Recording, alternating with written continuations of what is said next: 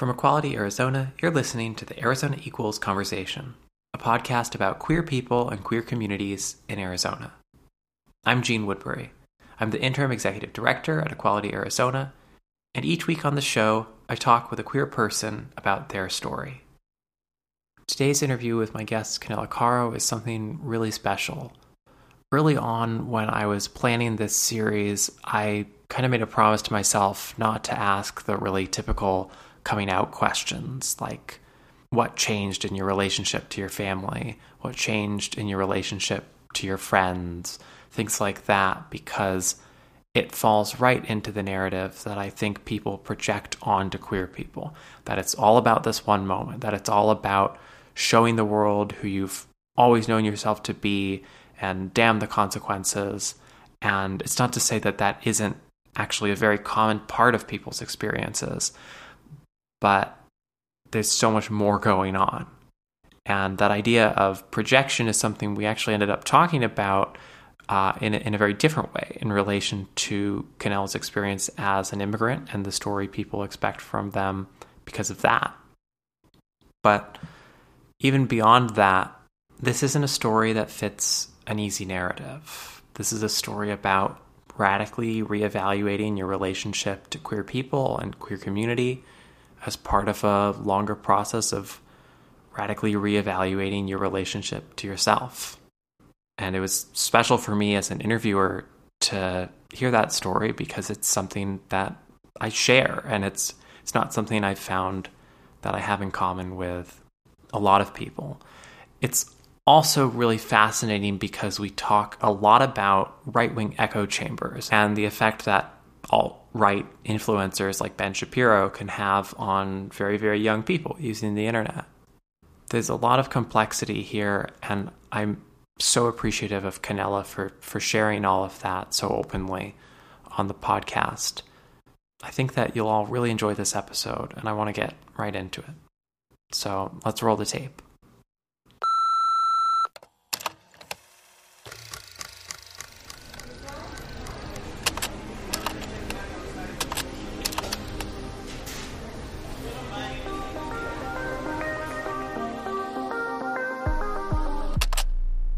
Hello, uh, my name is Canella. I go by she, they pronouns. Um, yeah. Cool. Thanks for being here. Mm-hmm. While I was struggling to get this audio setup to work, you mentioned you've worked as an audio engineer before, uh, which made me feel kind of terrible. no, don't worry, I suck. But um, there's a reason I don't do sound anymore. where were you doing that work? Oh, um, it was an internship for this like itty bitty venue down in like downtown Tucson. Oh, cool. Uh, yeah, the venue used to be like this abandoned hotel that this guy turned into like a bunch of shops. They had a bunch oh, of like wow. little artisan shops and played a bunch of live music, and I helped out the main sound guy with that. That's really cool. Yeah, it was a lot of fun. How long did you work there? Uh, started working there in February uh, last year, and then stopped in July of the same year. Oh, okay. Yeah. And was that to move up here to Tempe? Yeah, and also uh I was not being paid. oh, okay. so, and once yeah. I ne- I needed the internship for a project I was doing for my high school. I see. Okay. And once that pro- project period ended, there wasn't really much need to keep doing it if I wasn't getting any sort of reward. that makes sense. Yeah. Yeah. If you can get the credit, then that counts. But otherwise, yeah. you don't want to do an unpaid it goes, job. It, yeah, it goes on my resume though. So that's good. Yeah. yeah. So, did you grow up in Tucson then? Um, I was born in Chile. I lived there for like the first three and a half years of my life. Oh, okay. Um, and then I moved to Arizona. So I've been in Arizona all my life, basically, but not necessarily in Tucson. I used to live in uh, over in Graham County. It's like bordering New Mexico. Uh, there's this like itty bitty uh, town, uh, very white town that I lived oh, yeah. there for like the first what until I was about like nine, and then I moved to Tucson. And that is this like a 1000 person town kind of thing or It's um yeah, there there were a lot of Mormons. Oh, um and I was like the only person of color within like a 500 mile radius. oh wow. For a bit like uh it was me and this other this other girl who were like the only non-white people around. Oh wow. So yeah, it was a pretty small town, pretty tight knit. Yeah. yeah. How long were you there? Uh, until I was about nine, so for like six-ish years. Oh, so a lot of formative. Yeah, yeah. So like I spent a lot of my childhood there, but a lot of the important parts were here in Tucson. Yeah, that makes Mm-hmm. sense. So, do you have memories from Chile or kind really? of. Um, because I mean, I did go visit every once in a while to you know see family because all of my extended family's there. I only Oh, have my parents Yeah. and my siblings in the United States. Um, so yeah, I do. I remember little things like I remember the fruit magnets on the on the fridge, the like the yellow walls, Oh yeah, dancing with my dad, um, that kind of thing. yeah. You do always get the occasional random person comes up to you and goes, "Hey, I knew you when you were a baby," that kind of thing, that kind of Yeah. experience. But Like, I don't, I don't know you because I was a baby. yeah, I don't know. Uh, Yeah. Infant amnesia kind of hit. Yeah. Mm-hmm. I was I was even younger than that when my family moved to Arizona, but Mm. all my siblings are older than me, so they have more memories from uh, Pennsylvania is where we moved from. So they have Mm. more memories from there than I do, and it's interesting because there's like that family history in a place that I have no memory of, even though Yeah. I'm technically from there. yeah. Um, are are your siblings older than you or younger? Oh, I'm the oldest. Yeah, Oh, both okay. both of my siblings were born here too. So Okay. yeah, I'm I'm the first one to leave the nest. Yeah. Yeah. That that's an interesting position to be in, I think. Do you do you have like pressure as like an older sibling role model? kind of. Yeah, I mean, not like explicitly. Nobody's like my parents never like compared me compared my younger siblings to me Oh, or anything because I was Yeah. kind of the black sheep of the family. Um, oh, really? for now. um, but there is that kind of obligation to be uh, a good example, yeah. which I haven't really been, but. but I yeah. feel like also for a lot of people who come to the United States as a family, there's extra pressure on the the kids to like really take advantage of like going to university here. Yeah. and- Uh, both of my parents, they both went to university. In fact, I think my mom was like one of the first in her family for generations to go to university. oh, that's really cool. Because we came from like the south of Chile and it's more like countryside, rural kind of area. Yeah. So yeah, they're very like academic based. Is that why they moved here? My da- we moved here because my father was offered a job here. He's Oh, been okay. yeah, the company he works for has like a branch in the is an American company and has a see. branch in Chile, so he was offered we moved. Oh, that's cool. Yeah, yeah. No like no American dream story or anything. Yeah, just it's a job, and Yeah. I'm here. Yeah, you just kinda come here. That makes sense. In Arizona. yeah, it was in Arizona. Oh, nice. yeah, because that's uh, cool. copper mining is pretty popular here and in Chile. So oh, that's right. Yeah. Yeah, that, that's a that's a link that makes a lot of sense. yeah, yeah, industry. Yeah, I think it's interesting because uh, my my grandma's from Cuba, and she moved here not for the reason most people from Cuba have moved here over the past seventy years. She moved here before the revolution Oh, um, to go to college. oh, nice. or around that same time. So she wasn't fleeing the revolution or anything like that. She just moved here and she went to college and she stayed here and got a job at Bell Labs. And it's something where uh, those stories are always interesting because people project a certain yeah, image or story onto your experience, and then it's like, well, it was exciting and interesting because she was a, a woman in the fifties getting a graduate degree, but. Yeah. at the same time, it's not the story people think it is. Yeah, yeah. definitely. I yeah, people often when you say like when I say that I'm an immigrant, people often assume that I have an accent or you know, you get the little microaggression of, "Oh, your English is so good." or Do you get that a lot? uh when I was a child, yes. Now Oh, that. I'm older, uh, not so much.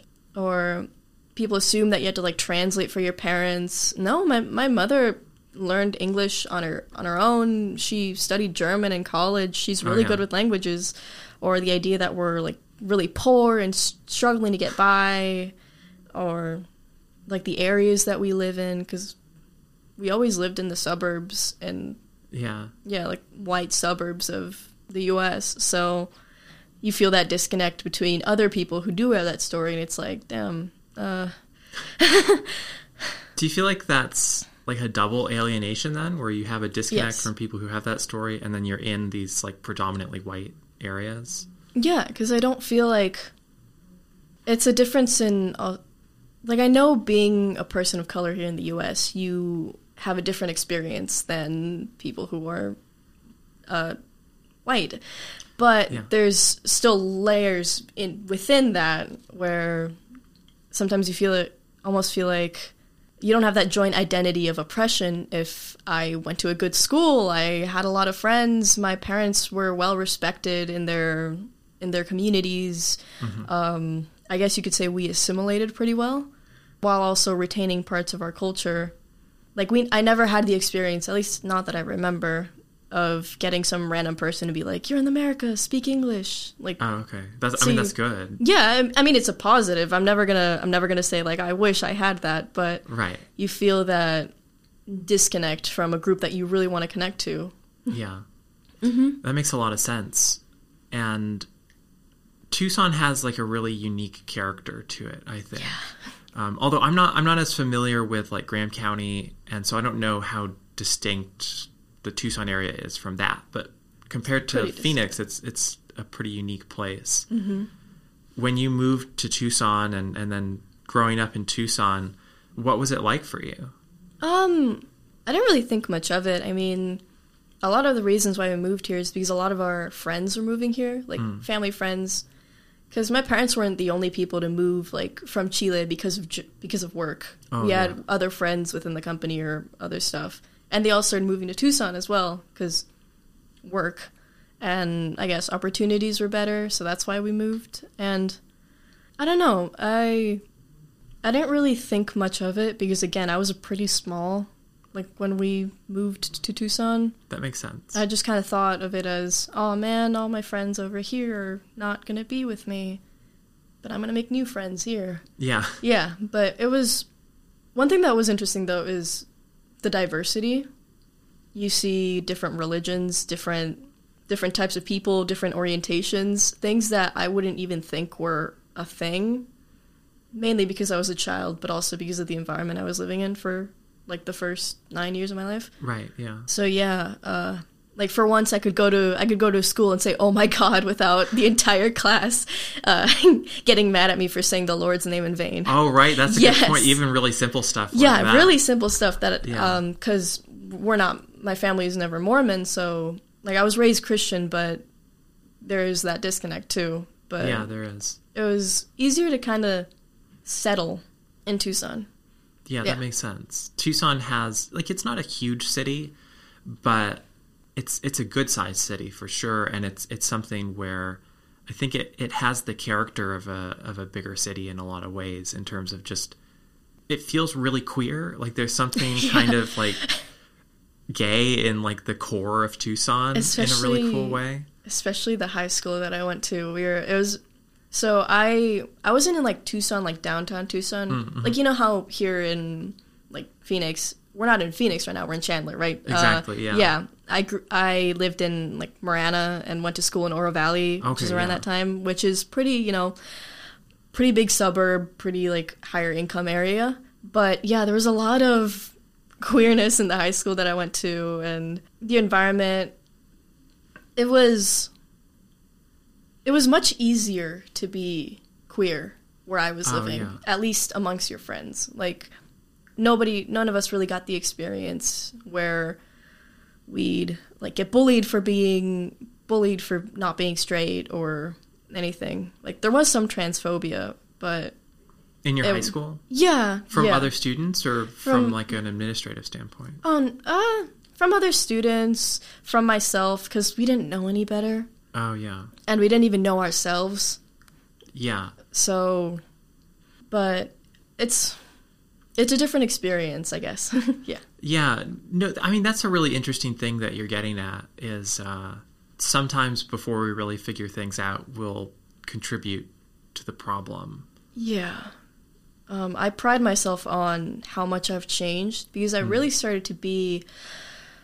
Um, I feel like when I, I was more aware of things during the 2016 election. However, I was more on the right back then, so I had a lot okay. of I had a lot of prejudices, I had a lot of things that I didn't understand, a lot of internalized like homophobia, all the phobias. Uh, Right. yeah.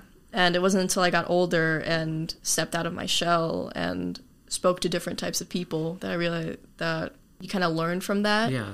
and you try to like yeah i can't undo that i was really mean and really not the best person back in middle school but you just grow up and be better Right. I think that is what growing up is about Mm-hmm. is being open to change and, and acknowledging your mistakes. Also, I have to think, I mean, the 2016 election was almost seven years ago. yeah yeah it's been a while It's not like you were an adult who had had a lot of time to like settle into your political opinions. yeah i was a i was 12 with uh, my mom still checking over my like private instagram account and yeah i being in a conservative family as well so Do you think that's where the different phobias, like transphobia and homophobia, that that you were feeling and expressing came from? Just the environment you were in? The environment, um, I guess the internet counts as that environment too. Um, it's really easy to fall into echo chambers. I mean, for context, I, my mom and I would like watch debates together, or I started uh, watching a lot of like right wing online content creators. Oh yeah. And when you're 12, you don't really know what's, you don't know what is right, what's fair, what's not. You're not really that well versed in empathy. So when you see Ben Shapiro laughing at, uh, like making fun of this college student for uh, being too emotional or something, you think you you kind of join in on that mob mentality because it's fun to see someone else get roasted or laughed at. Right. Yeah, I mean, there's the a whole comedy genre of a roast, and Yeah. it, it's usually in good faith. And then, if it's the first time you're coming across it, why are you going to assume something's wrong with it? I guess. Yeah. Or also maybe you think, huh, this guy's speaking fast. He's seems very factual. He's very logical thinking. Yeah. And this this girl over here, she's very emotional getting mad and yelling. So your little uh your little child brain immediately gears Yeah. toward the logical guy. Where did you find like Ben Shapiro? oh, just on YouTube. I Just on YouTube? I, I grew up with the internet, so Yeah. it was so easy and i i had a crush on a guy back in like middle school and he was very right wing Hmm. and he would like send me links and stuff and i started watching things and it was it's so easy to fall into the like anti sjw rabbit hole that was really popular back in 2016 slash Yeah. 17 Oh, it was it was all over the internet. yeah and it was all fun and games until you realize that you fit into the category of the people you're making fun of Yeah. Mm-hmm. Yeah. When did you hit that realization? Uh, realizing that I was bisexual and probably just being aware of like intersectionality and like yeah, sure, just because of like the disconnect that I told you before that I didn't experience certain types of oppression, that doesn't mean that other people didn't experience that. Like Right. I got lucky. That doesn't mean other people of color were as privileged as I was to grow up in this type of environment Yeah. and also just kind of shedding my like not like the other girls internalized misogyny kind of Right. thing and i guess just developing empathy Yeah, but developing empathy takes work. It I does. Think. It it's does. it's not just something that happens naturally. yeah It can be easy to just say, "But I enjoy the the camaraderie of of bullying that like Ben Shapiro creates," right? Mm-hmm. And then not go any farther than that. Like, th- there's nothing that says you you have to develop empathy. I think we make choices to develop empathy. yeah a lot of it was just making different friends at school Yeah. from different backgrounds like i used to be the the token conservative friend for a bit Oh yeah. um then i wasn't it was a very gradual process yeah. but also experiencing like the reaction that I got when I first came out um, made me realize that oh, uh, these people are not my friends. These people are not supportive of me. I'm more of like a bargaining chip for a movement by being the Hispanic queer who's conservative. right like Yeah. you're the token person that they can use Yeah, they can use like, hey, we're not we're not hateful. Look at this person. She's one of us. yeah But in reality, no, they're not your friends. right Yeah. well and did you expect it to be a problem for that group of people or did you expect them to be like sweet this is great now we have this token I expected to be I expected to be liked and accepted because I well, I had my prejudices. One thing that I wasn't was homophobic. Yeah.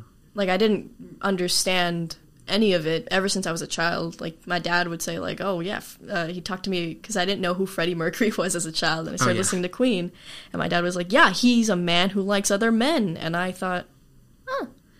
And when gay marriage was legalized, uh, I kind of didn't really think much of it. I was more just repeating what my family was saying, despite being like, "I don't really care." Right. yeah. What's so the big deal? yeah, so when I first came out as bisexual, uh, I did not expect to be ostracized by my family or by people that I used to call friends at the time, or by the internet even. Oh, how did that play out online? Um, well, you, you get the usual. People say it's just a phase, or you're like you're gay, but you're not like fully committing, or you're straight, but you want to experiment. The usual. Right. I'd get, you know, online. It's really easy to be called a slur and stuff, even if it doesn't Yeah. apply. Even if it doesn't apply to you, like I got my fair share of like the D slur, even though that's not mine. Right. They'll just pick whatever they Yeah, want. Yeah, you'll just they'll just pick whatever. Um, it was it wasn't that impactful. It was more what I was seeing in my own home uh, that really affected me. I was able to kind of find my own little space online. Being, you know, in 2017, uh, being in middle school, the little like baby gay, as you'd call it, Yeah. yeah, with your little flower crown and your like pastel aesthetic that you liked online. I was that kid. I was very annoying. No, that's amazing. yeah, you got to go through that phase before you figure out who you really are. yeah, I think, you know, I mean, people will use the word phase, especially towards bi people. Yeah. But, like, we do go through phases. Yeah. It's, it's not like our identity is a phase, but of course we go through phases. We're people. Yeah, We're even- changing. what we believe in or how we express ourselves. Like online, you'll always find people on TikTok being annoying and dressing in all rainbow. Or when you think of the Target, like during Pride Month, oh, they Oh, came yeah. out with that rainbow suit. Mm-hmm. You like laugh at it, but then you think.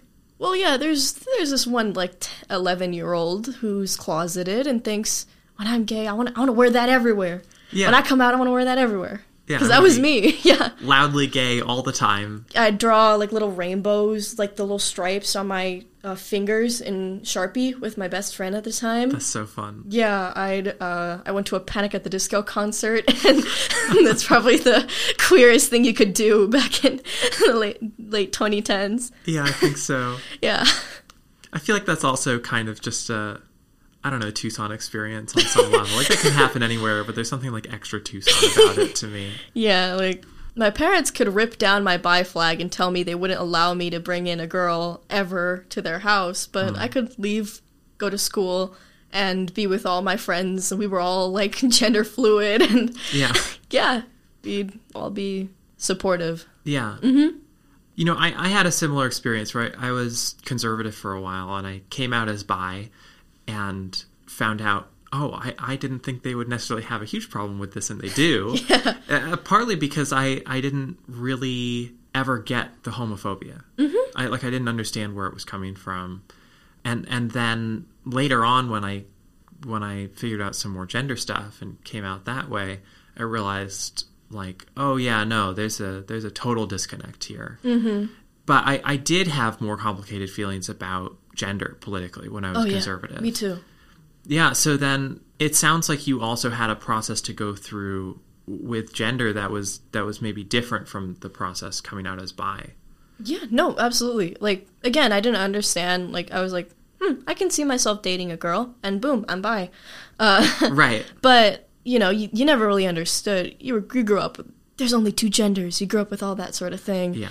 Even when somebody transitioned, you'd be like, you'd think they were weird. Like, why are they wanting to be something else? Yeah. You don't get it. Um, Well, I didn't know anyone who transitioned. I didn't either, but I, you know, had the internet. Right. I, we had, um, you'd make fun of people. Like, it was particularly trans women. Even to this day, they're probably very targeted.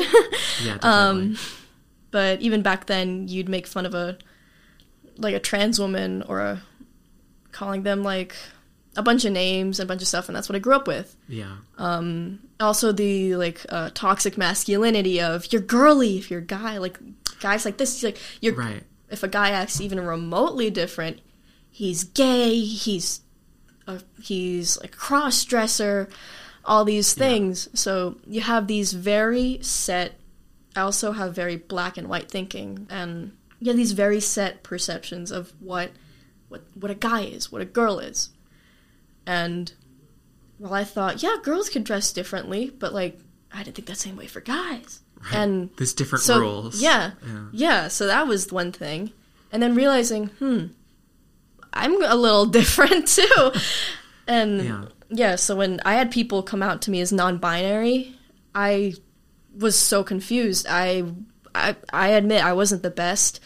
I had in middle school there was this person. He last time I knew of him, I believe he used he him pronouns. Um, he transitioned, and it was like the first like trans person that I've ever met in my life, and I thought they were just confused. Thought he was just trying to be someone else because he took up a name. We were into the same things, and he, he changed his name to something uh, like named himself after like a celebrity or, or something that we both knew, which totally within his right. But me Right. being a little brat, I was like, no, he's just looking for attention.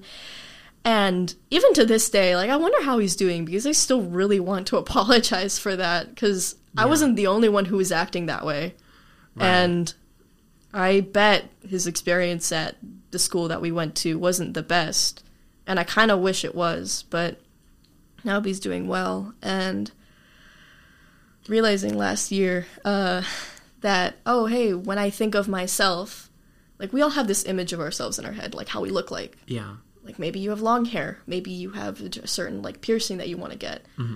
I saw myself with like a guy's body, and I was like, um, how do we get here? Yeah. And that's something I'm still dealing with. Yeah, I mean that's it's so hard because wherever that comes from, it, it concentrates on the type of transphobia that exists on the internet is really separate from what it's like to be trans and what it's like to figure out gender or Yeah. gender fluidity. It's it's so different and it, it it focuses on these like strict categories and black and white thinking like you were saying and also like totally targets trans women so often Yeah. as like a, a subject for for ridicule Mm-hmm. and then when you start to figure things out for yourself it's so irrelevant to what's real Mm-hmm. that it, it can be hard to square the two things you have this like knee-jerk reaction to all of it and then it's just like wait but this is me and it it doesn't feel like the thing that they're making fun of it's not that yeah. and then where do you go from there it is a really hard thing to figure out And also, even you can have certain perceptions of what it means to be non-binary, or what it means Yeah. to be gender fluid, or how you're supposed to act. So even that's difficult to figure out yourself. Where it's like, well, I I groove with androgyny, but it's not like I feel dysphoria where I like feel that certain like emotion about my body. It's just I don't. It doesn't feel like me or something like that, or however it's described right or I still like wearing makeup and dresses and heels and I get my nails done and Yeah. If someone says I'm a girl, I'm like fine with it, but at the same time there's still something else. Like can I be both? I can't be both. How do you be neither?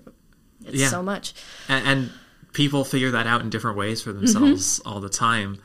I feel like also a lot of it is about finding people that you can be in community with mm-hmm. who can provide those different templates and give you a map to move through. Yeah.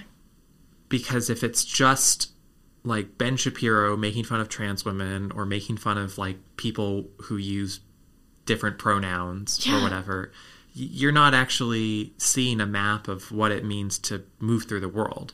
It's just a map of different ways to get made fun of.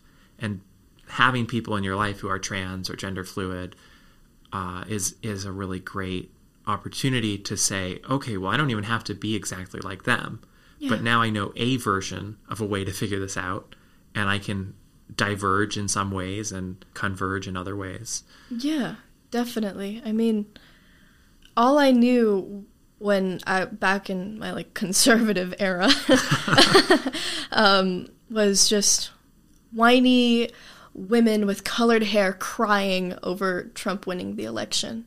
I didn't think why they were upset. I didn't think what their problem was. I didn't think someone could feel so strongly about a political candidate. Right. I didn't know any of that. I just saw somebody's crying, somebody's weak. And so yeah, it's and it's not like you had a role model. Like I my mom's a feminist, but you can always improve, you can always grow. Yeah. Um but I never really had a queer role model. I never had a gender nonconforming role model or a trans role model. I the closest I had were dead musicians and online content creators who dyed their hair occasionally. Like even to this day, I don't you don't really see that much only just now in media yeah. and a lot of places to learn ab- about like it's hard to explain like even now I don't have that role model like I am my own role model in a way and that doesn't feel right. And it's No. weirder cuz I have younger siblings and they're curious and some ask questions that can't necessarily ask mom and dad because I'm I'm the cool one who'll give them the who'll who'll go straight to brass tacks about it. Yeah. It's a challenge, and it's a challenge figuring things out in your family and and defining something new that no one else has done, whether mm-hmm. you're an older sibling or or a younger sibling, to be mm-hmm. honest. But you know what you were saying about weakness is really interesting because a lot of where that like Ben Shapiro bullying culture comes from, I mm-hmm. think, is about like showing I'm not weak Yeah. by attacking people who are weak. And actually, weakness and vulnerability can be a really good thing and positive thing. I know you had a friend who transitioned. After that, did you have any other friends who came out? Yeah, yeah. I I I had a lot of friends who were non-binary, um, who were going, who were questioning their gender. Who we were the test dummies for whatever new name they were picking out. Yeah. That kind of thing. So then, did Um, that help? Yeah, you just see how human the experience is. It's not Yeah. This sensationalized thing uh, that media or other people or even your parents try to tell you. It's not. It's not a man wearing a skirt trying to get into the ladies' bathroom. It's somebody thinking, "Hmm, I think the name Amy sounds good." Right. It's or it's pretty simple. hmm, I think even just people's pre, uh, preconceived notions of what transitioning means. Like you'll see the news. Why can't we let? Why are we letting kids go through this life-altering surgery when you know transitioning is so many steps? So many steps. And so many people don't even do all those steps. Some Yeah. even just slap on different pronouns and call it a day. Others change the way they dress and their name. Others go all the way and maybe get surgery or go on Right. hormones. Yeah. And there's It's all so different different. combinations. Yeah, it's it's very fluid in a way. Mm-hmm. Like I didn't know that was a thing until I really just started talking to other people, and I hope that as a lot of us are getting older, people like to wave around the uh, the the percentage of how many trans people or queer people end up taking their own lives as like a badge of victory for bigotry. But I hope that as we all get older, it can be different for maybe younger people. Something as simple as your little sister asking you, "Hey, I, I think this video game character is pretty." Yeah. Something that is acceptable.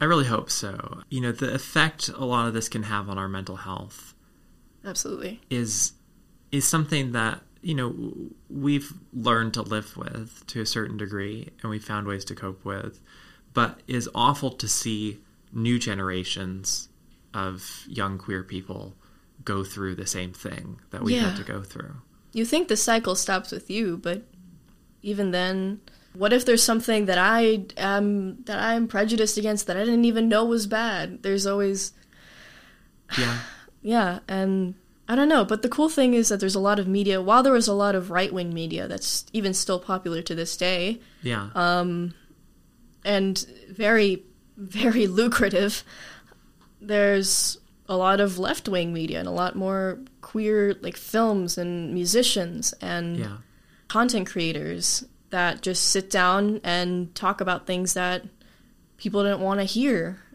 or things that I wish I had seen when I was younger. I wish that if I I wish that I had found these creators.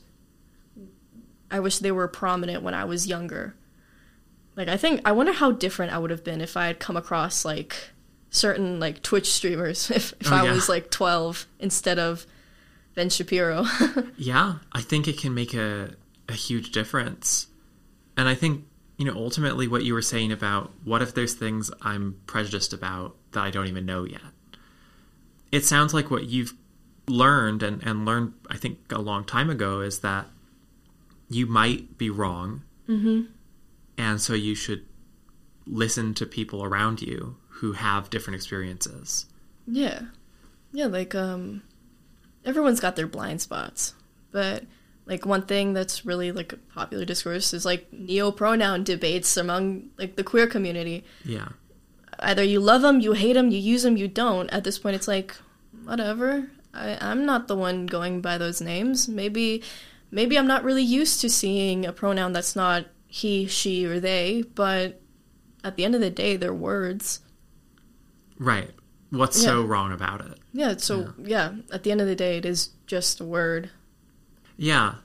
Well, so you're an ASU student now, Yes. right? So when you moved up here, did you worry about leaving all the friends you had made behind? No, um, not at all. I was Okay. excited to meet new people. That's great. Um, I yeah, I've, I, I didn't. I mean, there's the age of the internet.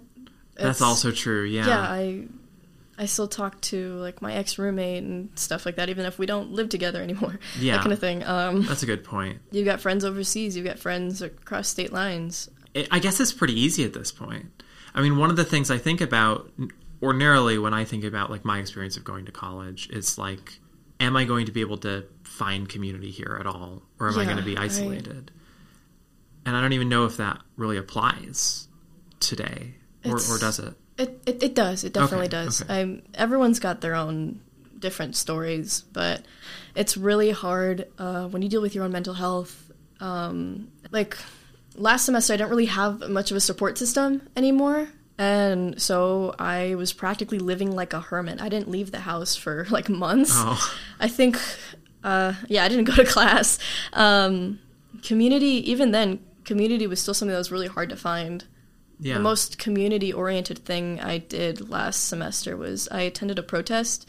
There was um in the design building back in August, September, there was this going to be this speaker. I forget what his name was, but he was one of those uh the white race is getting washed out. He was Oh, oh yeah, no, he was mask off. like a great replacement theory. Great, great. That's the thing. He was a very Yeah. big, great replacement theory type guy. Okay. I yeah no, so I attended a protest. It wasn't the most. It wasn't the best organized, and there were a lot of people. There were random old men wearing like Confederate flag shirts, Mm-hmm. but it wasn't even united, and it didn't even succeed. The cops were there. You just prevented. We couldn't go in. You couldn't. Oh, you couldn't yeah. stop the guy from talking. You just had to sit there and watch as within the walls that I had class in the next day, there was this man talking about how the white race is being ex- go- is going extinct and being replaced. I and on my own campus. Yeah. So that really help really makes you feel disillusioned with where where are you're putting your money. You know, I'm giving a lot of money to this place for my education, but why is that money going towards allowing these types of people to speak at our place? Yeah, I think that's a really valid question. Yeah, like just to think about someone is probably sitting in my seat listening to this man speak. Right. Yeah, and so that was the most like community oriented thing I did back then. This semester, the first thing I did was like go to the uh, drag show, the Oh, one nice. uh, run by uh, El Concilio. Yeah. Yeah, that's where I got the flyer for this. Uh, Oh, for the- cool. yeah, that's where I got the flyer for. Yeah. for You must have met. Shelby. That was that it? Yeah, because she walked up to me and she's like, "Hmm, I don't mean to assume, however." You look gay. Do you want to be on a podcast? exactly. She saw my tattoos and, and my like short hair and was like, "Hmm, I smell a queer. Yeah. oh, that's funny. yeah. I think it's really hard to find, like, in a school of 75,000 people, it's still hard to find the group that you're going to fit into. Yeah. Do you feel like you're moving in that direction after going to that drag show?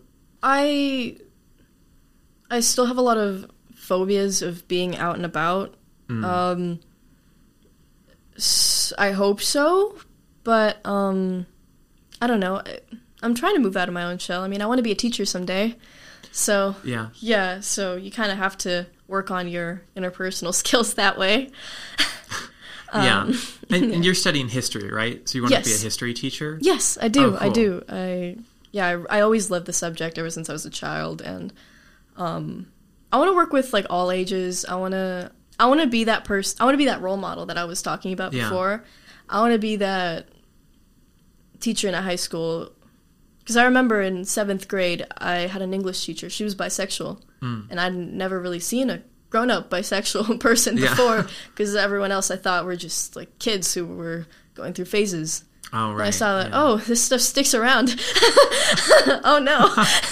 Yeah. and I don't know, having that and this teacher was also leader of like the the gay straight alliance that only lasted for like a year. Oh, yeah. yeah, cuz she left um seeing that or seeing other teachers who were queer, who were um different and Yeah. would show you different types of people.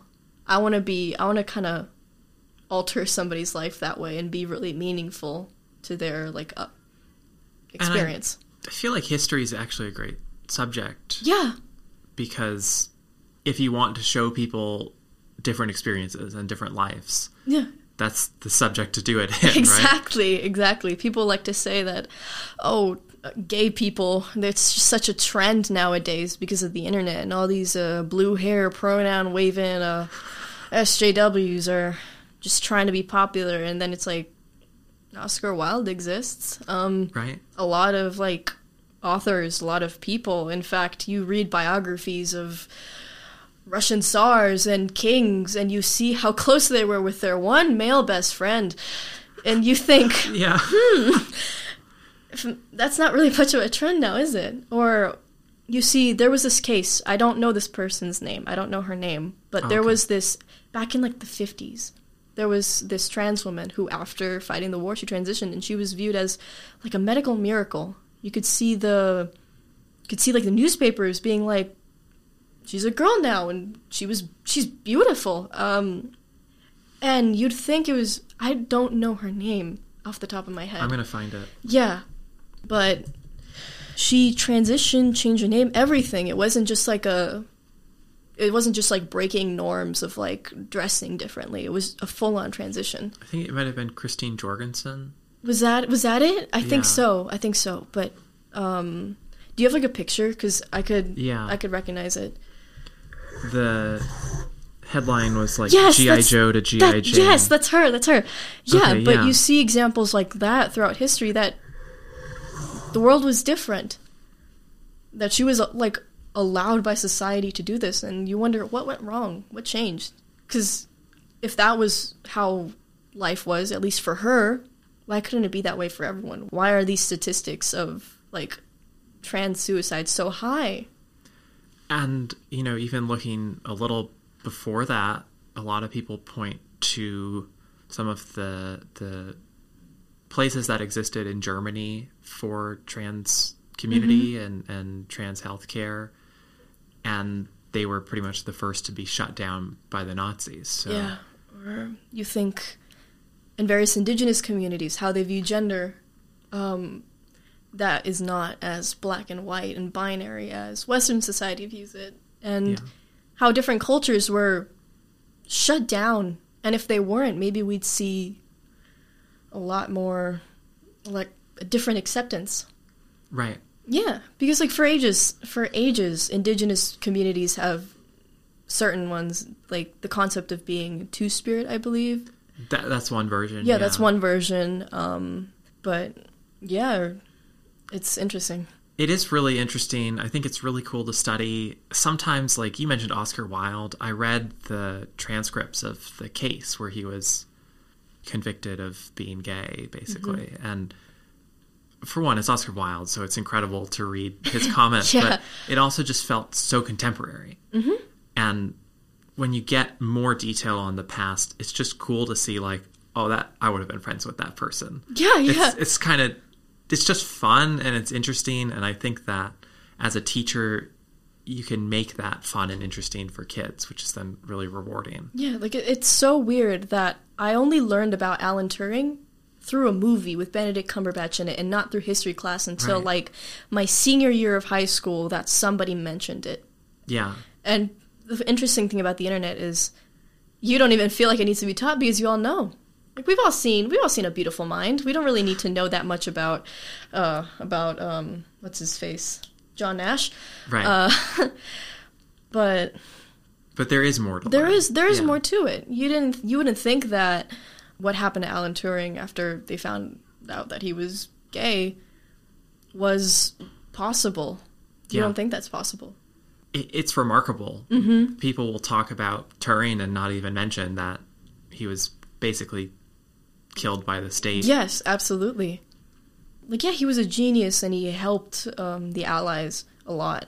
Yeah. But why make no mention of something that's so bl- glaringly there? Yeah. It's like looking at this wall and not believing that there's blue on it. Right. well, and it was something that was actually suppressed for decades. Yeah. And and that's part of the problem, I think. Right now in Arizona and, and in Arizona's history, there's been a lot of different kinds of policies and legislation to restrict what kinds of histories Yeah. Mm-hmm. we can teach, like the Mexican American Studies ban and anti CRT stuff, which is just a weird label that doesn't make I- sense. But I have many choice words to say about that decision. yeah, and so all of that sets up a situation in which wanting to become a history teacher is like wading into a whole battle. Yeah, because I remember what it was like for my teachers, that many of them did want to teach more. Many of them did want to change up their curriculum, but things like the college board didn't allow it because these were like AP classes, or the school board didn't allow it. Or you'd get an angry an angry parent being like, "How dare you teach this?" Even though even though their child's like a legal adult and you can't really control that. Yeah. um so were you worried or are you worried about what it's going to be like when you eventually become a teacher? Oh, absolutely. I first off, just as a job, I know what it's like. Education in Arizona is not the best, to put it lightly, and many people. I've I've seen I've seen it with my own eyes. Many people enter wide eyed, and they leave like hating the profession, hating what they're doing Yeah. But I and curriculum wise, yeah, I see it. How like how am I going to even talk about a book that I like if what if it's going to be banned? You know? Um how am I going to give assigned readings? How am I going to give certain pamphlets? Like how how are we going to let people teach? One thing that I've seen teachers do is if they can't teach it in their curriculum, they'll have like a final project where we get to choose a topic that kind of pertains to the subject matter and we'll present it. Oh yeah. So I've taken this time. I've done it twice now to talk about like what's going, what happened in like Latin America, in Chile in particular, because it's never taught. Um, Right. I've had other students talk about Argentina or other things, and that's I think that's a wonderful way to get students to learn and also share parts of their own history right. Because Well, because that's personal Yeah, that, it's it's personal and and I don't know. Everyone leaves smarter. Right. so so yeah, I think with all this like ban on curriculum, I think that's the way to go to let the students create the class and I think to- that's just a great way to teach a class. Yeah. Anyway. yeah, let them students- know what they want to Yeah. learn and talk about what they don't often hear Yeah. because there's so many you have students from the Middle East, you have students from different parts of Asia, not necessarily just like China or Japan. You have people from you have people from Africa. I had, I had a classmate from Ghana and like that kind of history, that's the stuff I want to learn about. right. The most interesting thing is I had a teacher, she a history teacher in like middle school. She was the best and she lived in Zimbabwe for a long time. Uh, yeah, she married a man there, had children. Basically, like she knew a lot about their culture. She would integrate that into her lessons about like fun facts or yeah, back when I was living in Zimbabwe, this is like what the this is what they would do, and I think that sort of thing is amazing Yeah. when your curriculum does when your school or government doesn't let you say certain things. Yeah. Mm-hmm. And I worry that, you know, for queer people who want to become teachers, Oh boy. the the risk is that they're actually going to be required to hide their own personal experience. Yeah, I've seen it's what's so funny is I've seen straight couples like get married in their classroom, like e- not like an official wedding, but you know, she'll teacher will show up in her like little wedding dress and she'll Oh. bring the groom and like the kids will get to dress all nice and it's adorable. Yeah. But imagine if a lesbian teacher wanted to do that. Yeah. They're showing, they're grooming the kids, you know. Right. No, Ben Shapiro they're would grooming. make hypothetically, a million they're dollars kids. off of a YouTube video about that. Yeah, or having a trans teacher have like It's hard for trans people to be teachers, period, it's hard not for face a lot of trans people to be.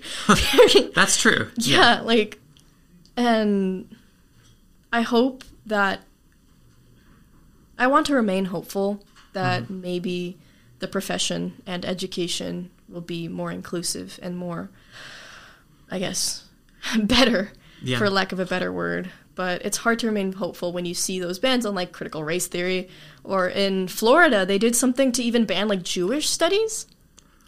I haven't seen that. Yet. I oh my I god. I take it with a grain of salt because I don't know all the facts about that one, but banning those sorts of things or how textbooks are written, Yeah. It's really depressing when you Yeah. want to change someone's perspective on things and then at risk of being fired. Right. But you have the experience of changing your opinion on a lot of different things. So yeah, that's why I remain hopeful. I mean, if if uh oh, there's a quote from what like a video game character like is it better to I'm paraphrasing it, but like is it better to remain like be virtuous all your life or to learn from your past evil or something? I don't know. He was a dragon, but I love that.